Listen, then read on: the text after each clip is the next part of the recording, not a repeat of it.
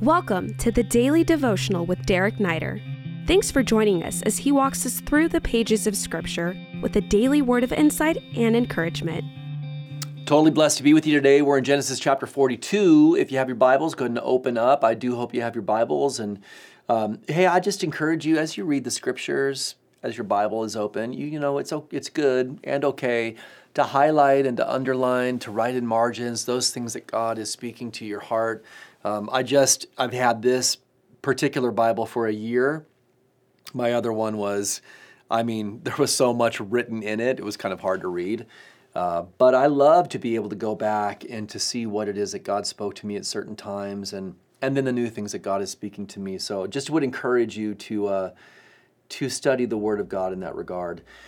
Let me pray for us, and we'll jump into verse 6 of chapter 42. Father God, we pray that you would, as you bring things to pass in our lives, that we would handle them with the right heart. In Jesus' name, amen. The Bible says in verse 6, Now Joseph was governor over the land. He was the one who sold to all the people of the land. And check this out, Joseph's brothers came and bowed themselves before him with their faces to the ground. The light should be going off right now. The dots should be being connected, because you've heard this before, right? You're thinking, wait a minute, this sounds really familiar to me. How come I recognize this? And of course you recognize it because this was the original dream that Joseph had. This was the dream he had some 14 years earlier that caused so much complication in his relationship with his brothers. They didn't like the snotty little brat in the first place with his, multicolored jacket. They didn't like him even more because he had this dream where their sheaves were bowing before his. And the clear implication was that this young guy in the family, this little upstart, this snot-nosed brat, was going to be in some way superior over the brothers. And this, of course, was in conflict with the culture at the time. It's not how the culture worked, not to mention the relational challenge that existed between him and his brothers. And so here we are. The famine has spread beyond Egypt, all the way up into the land of Canaan. It's affected Jacob and his family. And so they've heard word that there's this guy, they don't even know. You just got to love this story, right? They've heard that there's this wise guy down in Egypt, and he's been wise enough to store up resources and has become a depot, right? Has become a Walmart in the moment for all the people in need. And so they make their way down and they find themselves fulfilling the dream that Joseph had. They bow down before this man that they don't even realize is the brother that they sold into slavery 14 years earlier. If you read the following verses here, what you recognize is that Joseph recognized them.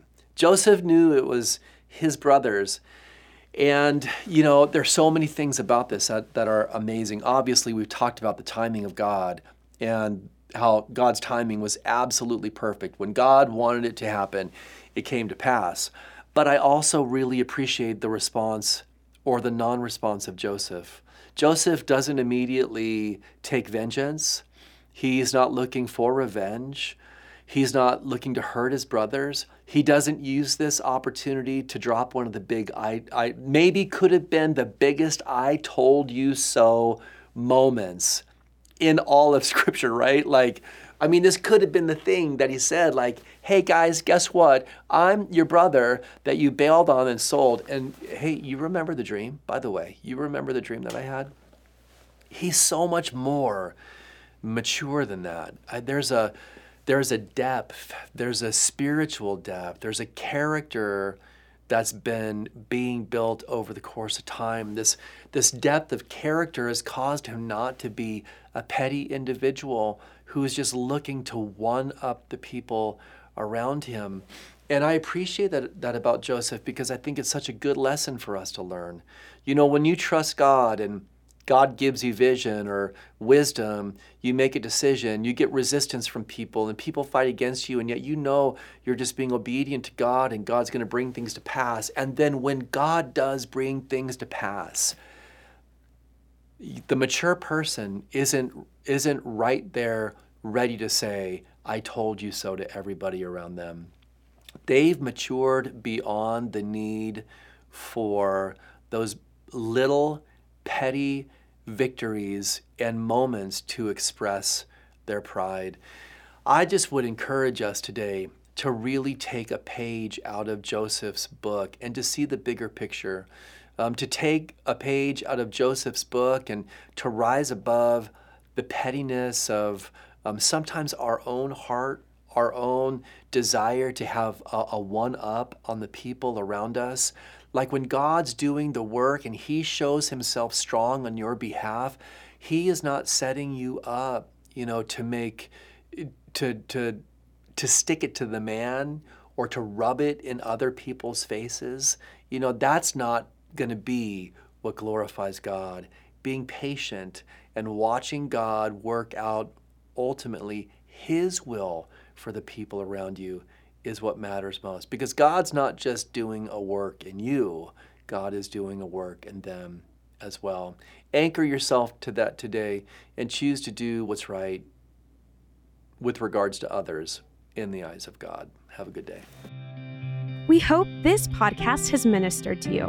If it has, we welcome you to rate it or leave a review.